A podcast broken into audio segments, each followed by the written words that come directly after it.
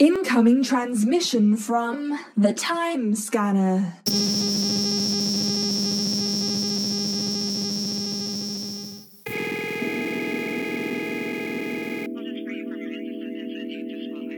The Pickled Fairy of Possibility. Jose Maldonado of Guadalajara recently found a fairy while picking guava fruit. The fairy died shortly after, and he captured it and he pickled it.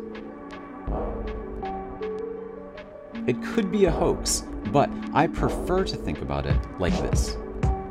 If our universe is infinite, then anything that can exist will exist, which means that everything we can imagine will exist somewhere out there. As our universe expands and exhausts all rational possibilities, there will be a point at which all reason breaks down so that the universe can get to all of the unreasonable phenomena that must eventually happen. The universe holds a checklist longer than its own circumference, and every time something crazy happens, it runs a sharpie through another bullet point. Fairy.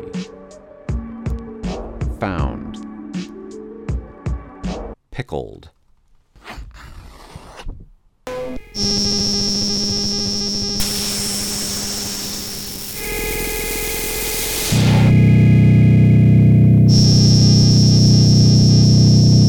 Transmission complete.